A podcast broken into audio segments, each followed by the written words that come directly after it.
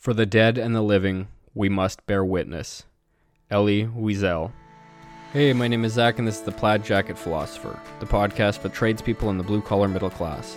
I'm hoping to punch a few holes in the stereotypes that surround blue collar workers and hopefully share a lot of the stories behind how we got into our line of work and the honest joy you can get from working outside of the office space. The plan is to mix in interviews as well as some solo stories from job sites, fatherhood, and personal experiences that led me to where I am today. Some will be funny, some will be personal, but hopefully any and all content here can help broaden what your opinion is of the blue collar middle class. Hey everybody, welcome to another week, another episode. This one I'm just gonna kind of forewarn you. It's probably gonna be pretty dark. Uh, there was a extremely grisly discovery locally in British Columbia here, and it's made national headlines, maybe international. I don't know to be honest, but nationally it is a massive story, which is amazing. It should be, and hopefully it continues to stay in the spotlight here for a while. Um, in a, a city about three hours from me, Kamloops, BC, uh, they discovered the remains of 215 Indigenous or First Nations uh, children buried underneath what used to be one of the schools in the residential school system in Canada. Now, if you don't know what the residential school system is, and quite frankly, I don't blame you because even me as a Canadian, it was a, a blip on the radar through our social studies through high school. There was you know, maybe a, a paragraph on it, or, you know, maybe at best a chapter that we glazed over. And I was familiar with the term, but I honestly am kind of ashamed to say that I, I didn't know much more about it because it didn't affect me or anybody in my family personally. And again, like that's, you know, I feel embarrassed about that because, you know, as I've said before, I kind of I tend to fixate on or really enjoy reading about the darker aspects of humanity, and there isn't much darker than this. I mean, it's it's described as genocide, cultural genocide, ethnocide. You know, it's it's abhorrent. And again, I'm ashamed to say that I didn't really know much about the history of this. And so in the last few days I've been starting to read into it, but I don't think I don't think I could really do it justice at this point to to spend a full episode discussing it. But it completely threw off my line of thinking for this week. So this week is kind of about genocide, about the ideas behind it.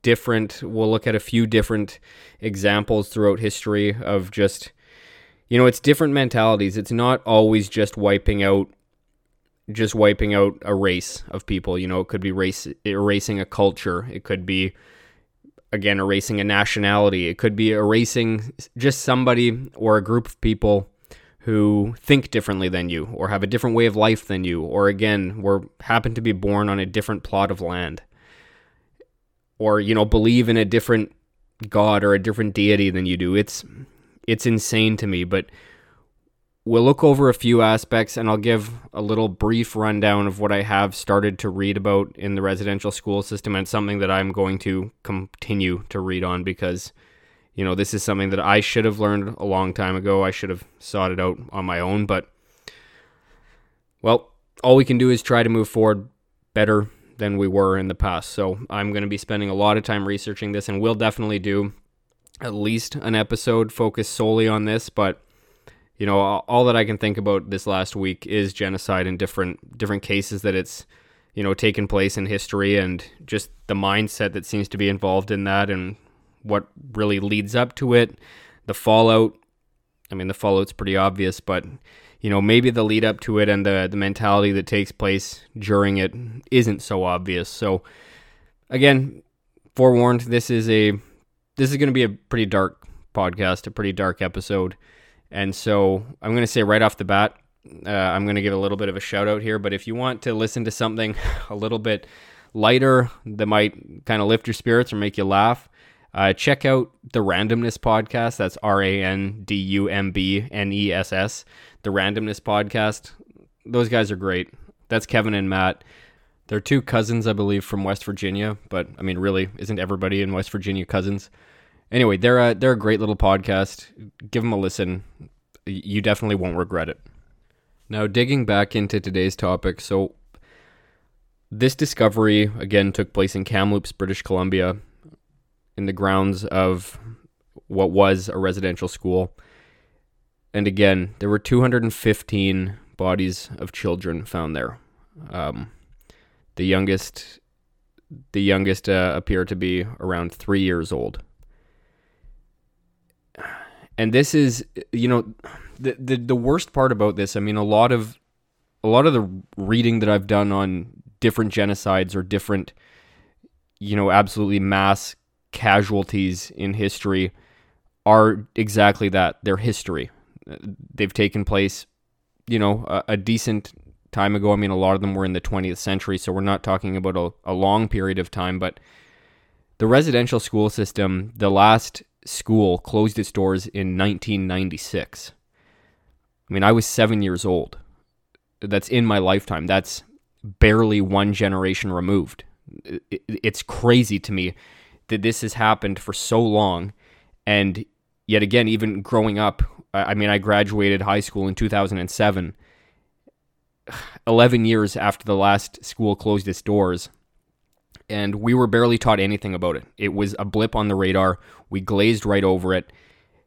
And I think that's what's kind of baffling me the most when I started to read into this is just how little about it I knew and how little I imagine that a lot of people know in Canada. I mean, unless you have personal experience with it, I don't think very many people were that well educated on the topic. And it's, I mean, it's terrifying to me. I, I think I've laid it out pretty well on this podcast how much I value kind of education and just understanding our history so that we can learn from it moving forward. And for this to be as big of a blind spot in my life kind of it shook me up a lot this week and i'm i imagine i'm not alone and i imagine especially to my international listeners that there's a pretty low probability that you guys know what i'm talking about at all. So i'm going to go over some basic facts about the residential school system. Again this isn't going to be an in-depth dive because i'm trying to do that that dive presently. I'm, I'm trying to read up on it but but this discovery was just so grisly and so it just shakes everybody up. I mean, it shakes it, it just shakes the foundations of what you even you know the, the culture that you're proud of being Canadian myself, you know, it it there's just such this dark shadow that can't even really be called history because it they just closed their doors so recently. So anyway, you know, 25 years. It, sorry, I'm going to repeat that a few times because it's just it's crazy to me how long this went on and how recently it finally shut down and there has been little to no recognition nationally on a political level. We'll get into on a religious level just the absolute lack of any kind of response whatsoever. So here's a few of the details that I've been able to dig up so far just to kind of give you a rough outline of this. And again I'm going to keep digging on this. And this is a, a bit of an outreach to anybody listening. If you or if anybody you know is a survivor of this system or has personal experience with this, this is not an outreach for a podcast episode. I'm not looking to create content off this, but I would really like to learn from them. Again, if anybody wants to share an experience or has knows somebody who wants to share their experience, this does not have to be on a podcast. And for the first while, I I absolutely wouldn't want to do it. I just want to understand the story behind it. I, I want to get firsthand experience, a, a firsthand kind of account of it because it's not it's not very often that you can get firsthand accounts of something like this, and I just think it would be invaluable to hear and to understand and to try to wrap my head around, you know, different people's experiences and what they went through. But so here are some of the facts that I could dig up. So the practice of the residential school system seemed to kind of there was no attempt at it uh, prior to 1812. I don't know if you're familiar with this either, but there was a war between Canada and the U.S. in the War of 1812, and it was basically the French and English settlers in Canada, and they recruited and together with the indigenous people who were already here, they pushed back an American va- invasion on Canada and ultimately burnt down the White House. So, you know, rah rah. But after this was settled and after the threat of the Americans invading was kind of dealt with, the uh, the settlers kind of turned their attention now to the indigenous tribes that were here. And you know, again, the the fucking disgusting part about all of this is that you know, as soon as the threat of the American invasion had been kind of subdued, now the attention was turned at you know, quote unquote dealing with the indigenous people. You know, now that they weren't needed as allies, now they were viewed as the next problem. And the idea was that they had to assimilate them into the culture. And I mean, we'll get into it here, but they wanted to destroy the culture. And so, from what I could find, the first residential school opened in Brantford, Ontario, and accepted its first boarding students in 1831. So, I mean, and the system's aim, and this is a quote, was to kill the Indian in the child. That was the objective of the residential school system. Uh, the idea of it, and again, the, the reason why they targeted children is because they didn't see much hope in changing the adults, in really destroying the culture that way. And so they went about it in the most insidious way imaginable. I mean, I'm I'm a father of four. They're all young. And I can't imagine the idea of, you know, in this case, it was uh, the religious leaders, the police. It, eventually got taken over by the government. It was a, a government ran program, which again is just insane to me. Well, I mean, it, it's not, I'm not a big government person. Uh, you know, I think I've conveyed that pretty well across the, the last episodes, but um, for them to take these children, remove them from their homes, remove them from their cultural cultural identity, and to remove them from everything that they've ever known, throw them in these boarding schools, and then again attempt to destroy their culture. They were they were abused. Um, you know, some reports are showing they were used for medical testing. They were starved. Uh, one of the tests that I was reading about was just to see what the effects of malnutrition and starvation would be on kids. And I mean, how how do you even how do you do something like that? Like uh, this is what this is again one thing that I try to wrap my head around because you know humanity is obviously complicated. It's messy you know, I, I don't think that any one person is 100% evil. And so, like, people can talk themselves into, you know, a positive motivation for just about anything that from the outside it looks morally reprehensible. But if you talk to somebody who's doing it, they've somehow talked themselves into this being a virtuous act or something that has merit. But the idea of this, it's just it's so outside of my my realm of understanding. I, I don't I don't understand how this was perpetrated by people who, again, you know, were following religious doctrine. And I mean, I grew up in the church, so you know, I, I'm I wouldn't consider myself a religious man at this stage in my life, but I mean, I understand peripherally enough to, I, I don't understand what part of the Bible you could draw from to justify any of this kind of behavior or this treatment of another human being.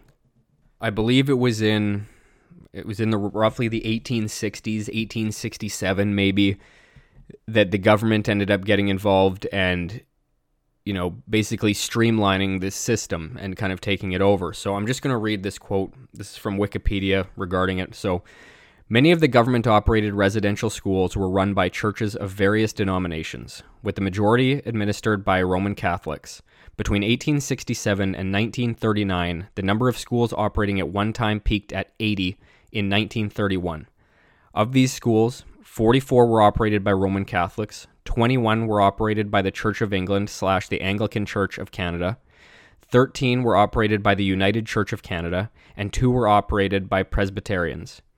The approach of using established school facilities set up by missionaries was employed by the federal government for economic expedience. The government provided facilities and maintenance, while the churches provided teachers and their own lesson planning. Now, I'll also add to that that um, during the peak, it is estimated that there were more than 17,000 enrolled students across these 80 schools. Um, all in all, across the duration of the program, you know, the number that I'm reading is roughly 150,000 children were pushed through this this system. And to classify it as education, I mean that's just gross. It's disgusting. It's a, I, I yeah, I don't know what else to say about that. And this again, this evolved over time into, you know, they started to forcefully um, take kids away and set them up through adoption programs, primarily to English speaking white families. Again, this is just a continuation of the residential school system and kind of transforming it over the years. I think that was in the 1960s and 1970s that that was really a targeted program.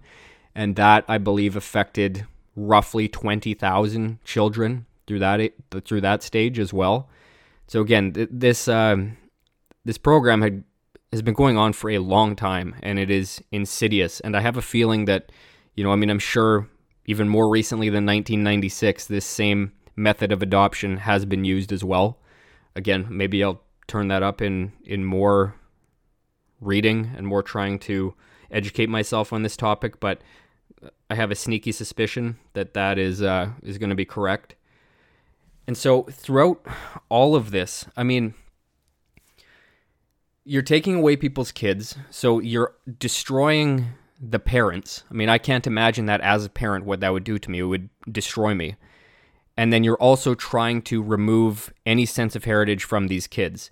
And another key component of this is that they would purposefully a lot of the time locate these schools far enough away from the, the tribes that it made it nearly impossible for them to visit their children at any interval. And they also would you know um, not allow them to visit them. Like i remember reading i was reading an, uh, an actual letter a notice that was sent home to a family. Somebody dug it up. And anyway a lot of this stuff is kind of coming to the to the light of day. I mean, I'm sure it's been there for a long time. It's just that finally it's getting a, a spotlight shone on it. But it was basically this letter from 1948 just telling the parents of the children that, oh, you're so lucky this year. You get to, your kids can spend Christmas with you. But there's all these different guidelines that they have to follow. They have to pay for transportation from the school and then back to the school. And if the kids aren't back on time on the given day, then they will not get to see their kids, you know, for the next year or for whatever the next time period that they would be allowed to see their own kids. They'll take that privilege away from them if they don't get them back on time from spending Christmas with their families. And I mean, this is just a, a tiny single page example of just how how disgustingly controlling and and just insidious this program was. The idea of it was, again, to completely shred the indigenous culture and to assimilate them into, you know, European thinking, the settler thinking. I, I don't know what to call it, but it's just disgusting to me. It's completely trying to destroy destroy a, a heritage, destroy a people group, just to just completely eliminate them off the face of the earth and try to bring them into the you know the air quote fold. And so anyway, I mean, I'm gonna kind of digress off this topic because those are kind of some of the key points that have stood out to me so far in in reading about it. But you know, at least this spotlight is now being shone on the government, on religion. I mean, this isn't something brand new. I mean, I, I believe that there was a council that was set up roughly in 2008 to look into this. I mean, even then when I when I say that like it's not like they were given enough funding or any clearance to go through and you know look for these burial sites or to actually really turn up any of the evidence that this happened, it was probably more of just a political play to appease people and to look like they were doing something.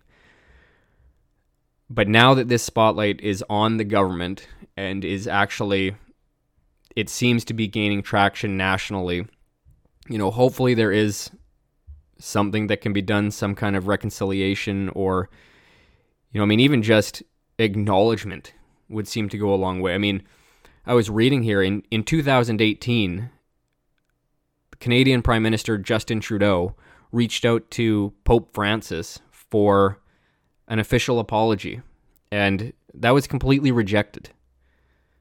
2018. I mean, this is three years ago, and there's just nothing. It's just this big shroud of silence. Like, no acknowledgement, no nothing. Like, that. That alone, like, yeah, it's a baby step, but it's at the same time, that is a monumental step to at least accept responsibility and just take some ownership of it to at least validate what is being said by the victims of this. Because again, closing its doors 25 years ago and probably still going through this with the adoption system and you know, I mean, it's it's just crazy to me. It, it again, I'm so happy that this is kind of finally coming to light and again it it woke me up it it made me pay attention to it and I have a feeling that it's doing that to a lot of other people and I'm hoping that this kind of stays in the spotlight now for a while because it is important. Uh, stuff like this shouldn't be swept under the rug. It's the same thing now again transitioning to different to different genocides or just ethnic killings in history. I mean, I'm reading right now, the book is called Armenian Golgotha by Grigoris Balakian, and it's regarding the Armenian genocide, kind of uh, the the overall feeling and just the political movements, because it kind of it took place right in the midst of World War One, and so you, just the feelings leading into it. Again, I've just started this book, but it's it's fascinating to see how the lead up to these things how that goes like what the sentiments are what the mentality is and just different warning signs that you can see before something like this takes place because there are there are different signs that seem to be um, kind of the same across a lot of different situations where this has come up. So okay, I realize I'm 20 minutes into this episode and way late on actually, you know, giving you the definition of what genocide is. I think people understand it anyway, but the definition from the Oxford Dictionary is the deliberate killing of a large group of people, especially those of a particular nation or ethnic group. And so, again, the few examples that we're going to go over here, this is not an inclusive list. This isn't going to include everything. Uh, it, there's countless, you know, documented events of this in history.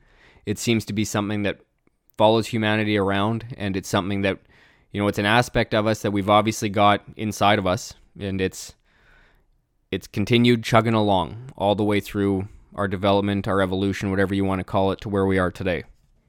You look at what's happening to the Uyghur people right now in China. You look at what's happening to the population of North Korea. I mean, again, maybe these aren't exactly a genocide because it's, you know, I mean, in the, the case of North Korea, it's your own population that you're starving out and killing. But in the case of China and the Uyghur people, that absolutely is, because that is a different culture, a different belief system, and the idea is to root it out and destroy it. So this isn't, you know, a lot of the times when we look at history, at least when I was growing up and the way I was taught it, it's like, yeah, you know, this happened a long time ago, but we've we've learned from it, we've moved on. Well, I think that's just the wrong way to look at a lot of this stuff. Uh, these certain aspects of humanity and morality don't don't ever seem to go away. We just get to the point where we're, you know, we like to think that we're civilized enough that this is behind us, but it's not. it's still happening in the world today in 2021. Just because it's not front page news or it's not at the top of your news feed doesn't mean it's not happening somewhere else in the world. And it's something that, you know, I have to remind myself of. And I think that's part of the reason why this story itself shook me up so much because it's so close to home and it's so it's so recent that to think that this was happening here again 3 hours from me and probably closer I'm sure there was a residential school closer to me than that is just it's frightening. It's uh it's you know it's eye opening. It's something that makes you think and really at least that's what it's done to me this week. And so again, we've got the situation in North Korea now, the Uyghur people in China. Uh, one of the other topics that, and again, I was going to do a full episode on this, but I have a feeling this one's going to run a bit long anyway. So, that book that I had talked about before, actually in my top five most recommended books that I did a few weeks ago, one of them is called The Rape of Nanking. And what happened there was the mass slaughter and destruction of the city of Nanking in Manchuria, China.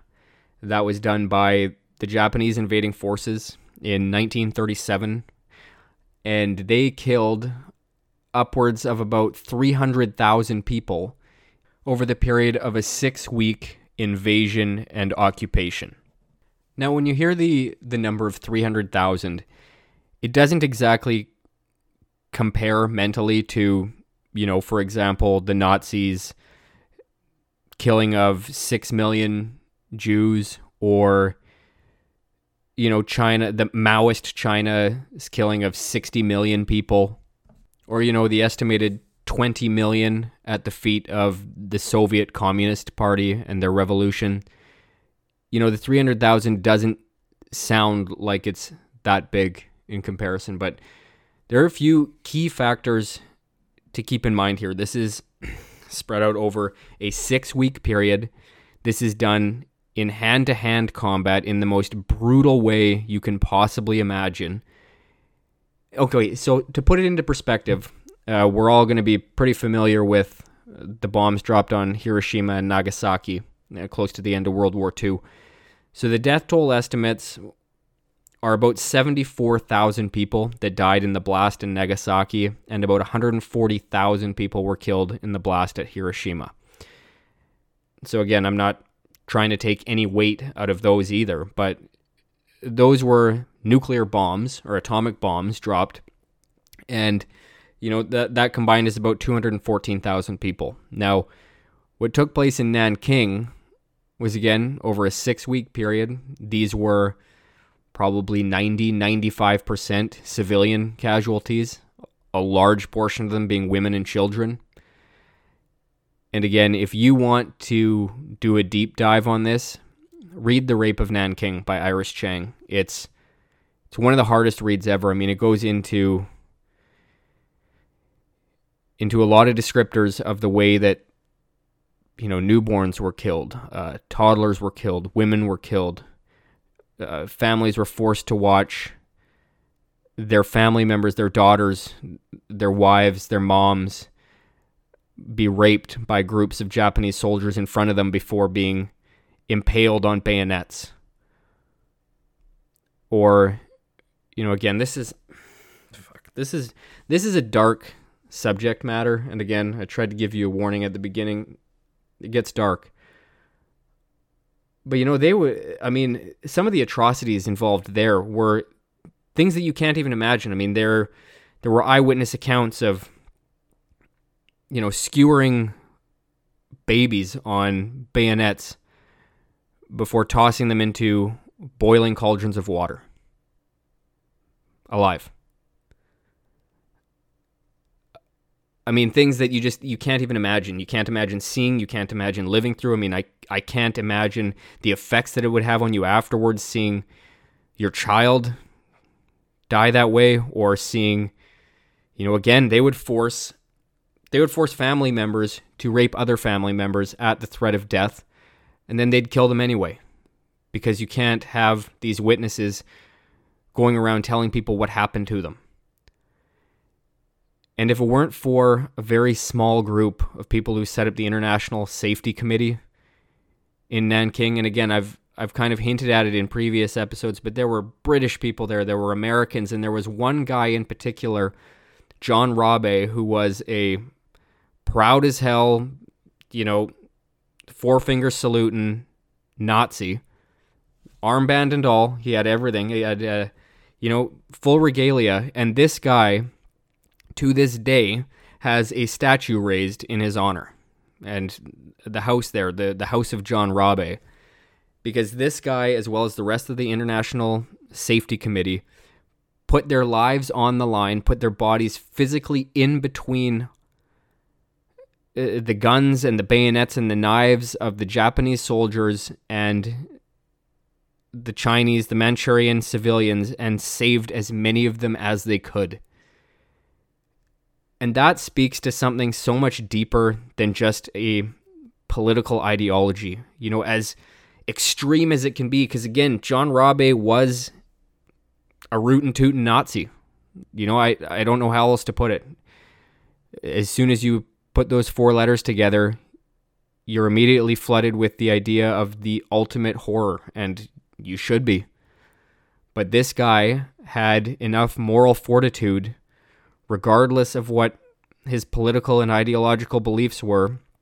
And again, this was 1937, so it was pre a lot of the atrocities that were committed in World War II. So who knows? Maybe he wouldn't have uh, gone along with that stuff. I, I kind of have a feeling he wouldn't have because of just the character that he showed in this in this six week period. But you know, it's stories like that that are so important to tell of just people who stand up in the middle of these horrible events. And so anyway, what happened? The the Japanese took the city. It was really clear that they were taking it. They had struggled taking other cities as their their march through China. And so what they did is they took it out on this population of civilians. They took out all of their aggression, their anger, their frustration, and they just took it out on the men, women, and children of this captive population. There was no way to get out. They were surrounded by, you know, a river, mountains, and that was all patrolled by by the Japanese. They had them surrounded, they had them closed in. And again, the ironic part is because the Japanese were afraid of Adolf Hitler and the Nazis. So that is actually one of the things that ended up saving John Rabe and allowing him to save others. You know, he draped the flag on his rooftop so that they would be seen from above and you know, he just he did whatever he could to save all these people. He ended up dying penniless and you know, kind of cast aside by the German population and the fact that he was he was again, he was lumped in with the Nazi Party, which again, I, I you know, it, if you're gonna fly that flag, if you're gonna be associated with that, I understand it. But you know, him in particular, it was a, it, it's an amazing story.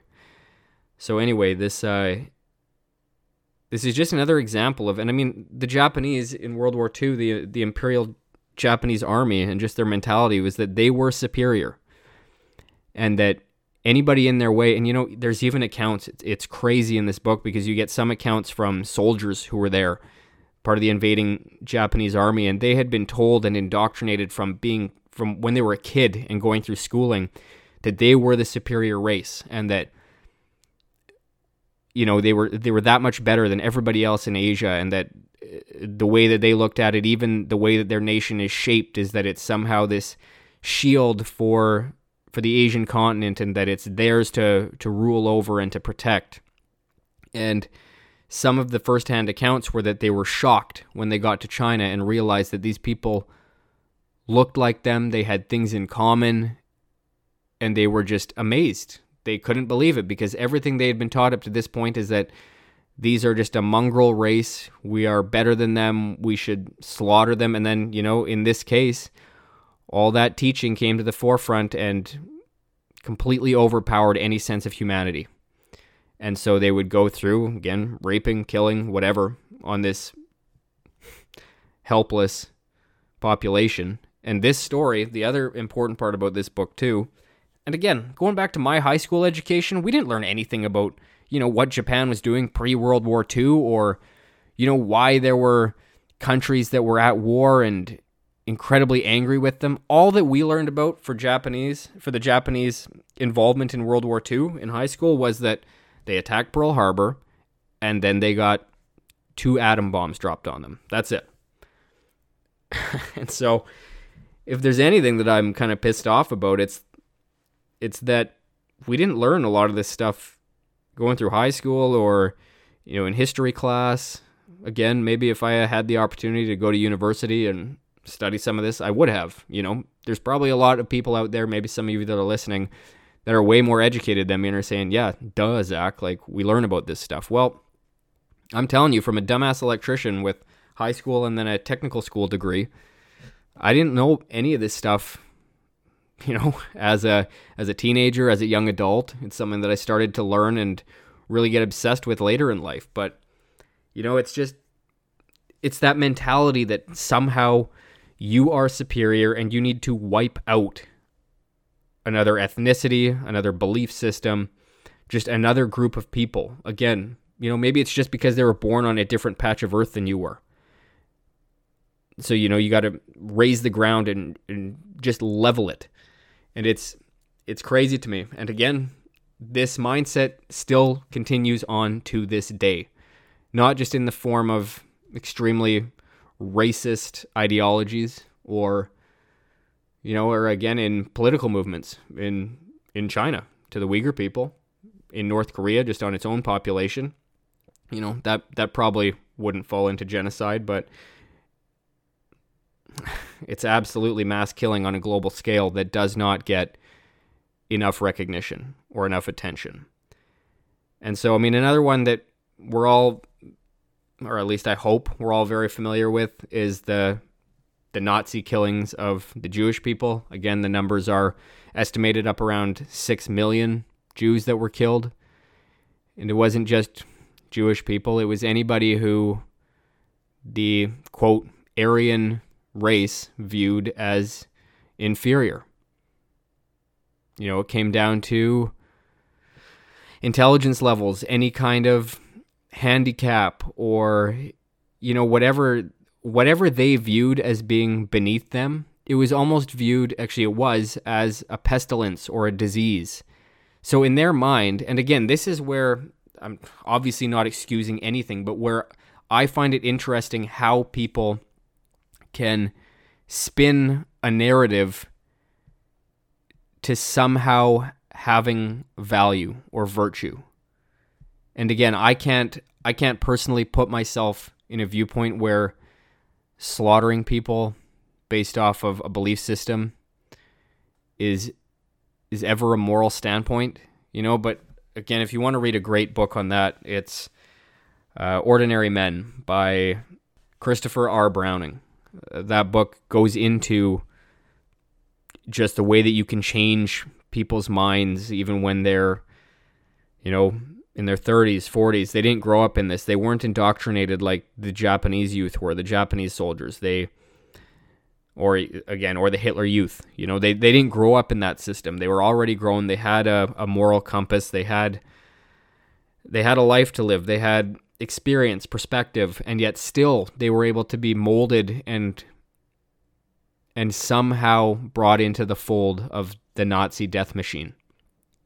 So it's just something that we got to keep in mind, in my opinion. It's always out there. You still see it flare up here and there nowadays in in just crazy racial language or just this this idea that somehow people are absolutely beneath you for some stupid benign reason. And this this comes back to like again, this the system that we're in, it's messy, it's dirty. There's a lot of shit that goes back and forth. It's not perfect by any means, but it's one of the best that we've ever had.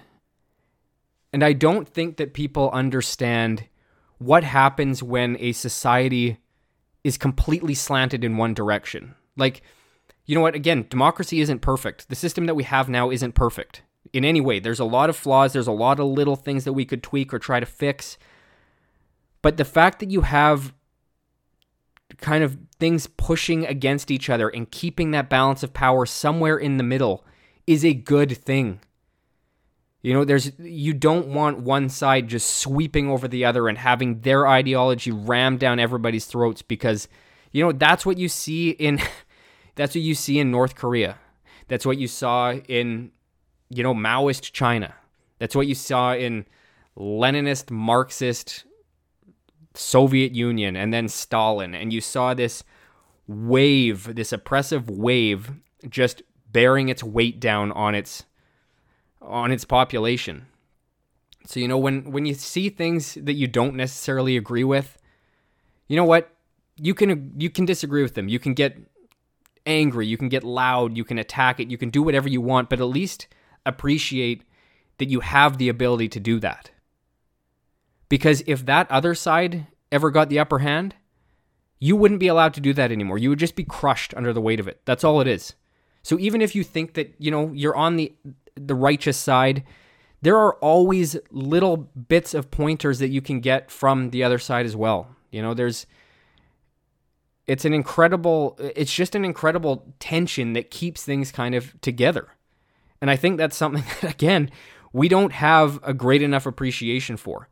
You see somebody who disagrees with you or has a different opinion about something and it's just oh fuck that guy. Like you know, shut him up, silence him, send him to prison, do whatever, whatever, whatever kind of rhetoric you throw out there. I mean, you see some hyperbolic, crazy shit about killing them, throwing them in a gulag, whatever. Like that's, you know, again, I think that's just people actually showing their murderous tendencies and where they actually want things to go. But that's just me. Again, that's why I like free speech. I know who to avoid and who to, you know, label as a real extremist because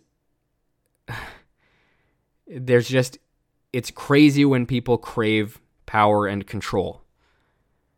And that's what all of these systems are employed around. It's trying to just bully your belief system or your nationality or your ideology, whatever ology you want to throw on that. It's using power to completely ram it down somebody else's throat. and if they don't take it, well, that's easy. We'll just kill you. We'll we'll cleanse the earth of your existence. Because now we'll replace you with more of us. Right? So don't, you know, when people get up in arms about free speech or about again the clash of ideas, it's it's infuriating to me because that is what kind of keeps everything together and in balance. Is that tension, that those two forces pushing against each other and somehow we hammer out some path that keeps nobody perfectly happy, but you know everybody on a decent course. And again, you know I don't know why I ha- feel like I have to keep adding this little caveat. I think it's pretty obvious, but yeah, there are problems within the system. We can fix them. It doesn't mean ripping down the whole system and then just seeing what fills that power vacuum. Because it is a lot worse than most people nowadays could imagine. Again, just look into history. We have tons of examples of this. I mean, there's there's a very well-known quote, but it's you know, hard times create strong men, strong men create good times, good times create weak men, and weak men create hard times. And this is just a cycle that continually repeats. You can see it in history. You know, you can see the rise and the fall of empires. Like, but we don't ever seem to want to learn from it. And again, sorry, I'm veering a bit off track here, but it's just it's that mentality of of what kind of leads up to this this genocidal thinking. And it's the idea that at all costs you have to assert your will on a population and you have to change it or eliminate it. And that's all I really have to leave you with this week. This does not follow my my normal pathway of a of an episode. And I'm sorry about that, but it's it's just something that you know, it, it came up. It's it's headline news here in Canada. I hope it stays in the headlines and it maintains this spotlight that it has on it. I've got a couple of books ordered up right now that are about the residential school system. Um, I know at least one of them is a first-hand experience uh, written about it. I I would be lying if I said I'm looking forward to reading them and that I'm really looking forward to learning more about it. Because again, it is a dark, dark spot. And I'm not even going to call it in our history. I mean, obviously it started in our history, but it it ended way too recently to be classified into history. So again, I'm not looking forward to this read or these reads, but something that I think is important. And again, looking looking at all these different, and this is not a definitive list, and we didn't get into a lot of uh, a lot of the individual or particular parts or statistics of each of these, but it's a brief enough overview. And I really wanted to get the point across of just that mentality of somehow wanting to assert your will and just viewing people as somehow inferior, which is it's mind numbing to me. And you see it brought up nowadays more and more in just online rhetoric and the way people talk to each other and the way we dehumanize each other, which is the scariest part of it. Because, I mean, that, again, that's exactly in line with the Nazi thinking. They literally viewed the Jews as vermin. Or it's the same way when it came to the Japanese. They viewed the people as subservient or again they they compared them directly to rats or as some kind of a parasite on the body which was Asia. When you start to dehumanize people these are these are the end kind of goals of that that thinking. That is the destination that you're heading to when you take humanity out of the people that you disagree with. It's the same thing in Canada. That's what you know the the government and the the British and French settlers did. They dehumanized the Aboriginal culture and they just said, that's it, we got to get rid of it. It's beneath us, it's uncivilized. We need to destroy it. And the best way to do it is to re educate the youth in that in that population, rip them out of the arms of their mothers and fathers, perform experiments on them, leave them out in the cold, starve them, and then re educate them and somehow make them. I don't know how this could be viewed as civilized in in any idea but now i mean now we're still seeing the after effects of it the alcoholism the substance abuse the extreme, and I do mean extreme levels of suicide within the First Nations communities. I mean, even uh, there was a story last year about a certain community that still that didn't have clean drinking water. They haven't had clean drinking water in forever. The the government kept promising it to them and just never got around to it. And now that I think about it, that's something I'm going to have to look into because I can't see it that it actually got dealt with. Who knows? I could be wrong, but government efficiency, I have zero faith in it. And, you know, just based off of the, the timeline of the way that, you know, they've kind of been treated and pushed into the dark corners and a rug thrown over it. It's just, it's, it's crazy to me. It's, it's start, yeah, it's,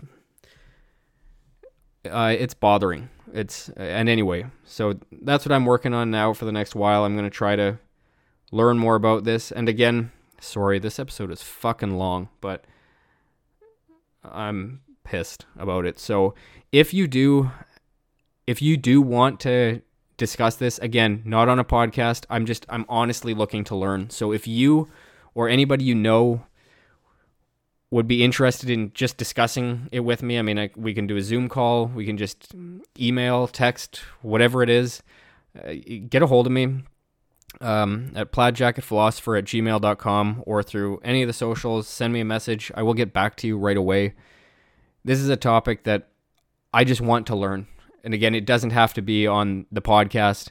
I just want to know more about this. And if I can get firsthand experience and firsthand accounts of it, I think that would be invaluable to just to trying to put a face on it and more of a, a personal an aspect to it because those kind of stories are just they're so much more riveting they're so much more important you can you know when you hear how it affected somebody from the person themselves it's it's such a rare opportunity i think in when you're dealing with horrors of this magnitude and it's something that i I'm just I'd like to learn about. So if you or anybody you know would like to share their story with me, again, it doesn't have to be on the podcast. And at the beginning, it absolutely wouldn't be. I, I'm just I want to get more accustomed to this and learn more about this. But uh, reach out to me. I really appreciate it.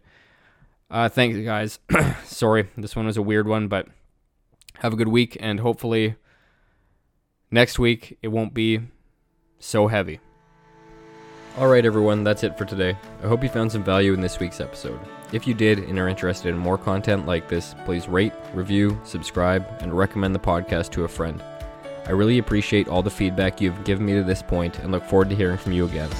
As always, the podcast page is The Plaid Jacket Philosopher on Facebook, at Jacket Plaid on Twitter, and at Plaid Jacket Philosopher on Instagram. That concludes this week's episode. Thank you so much for the continued support, and especially to those of you who reach out weekly with comments on each episode. Have a great week, and I'll talk to you all again soon.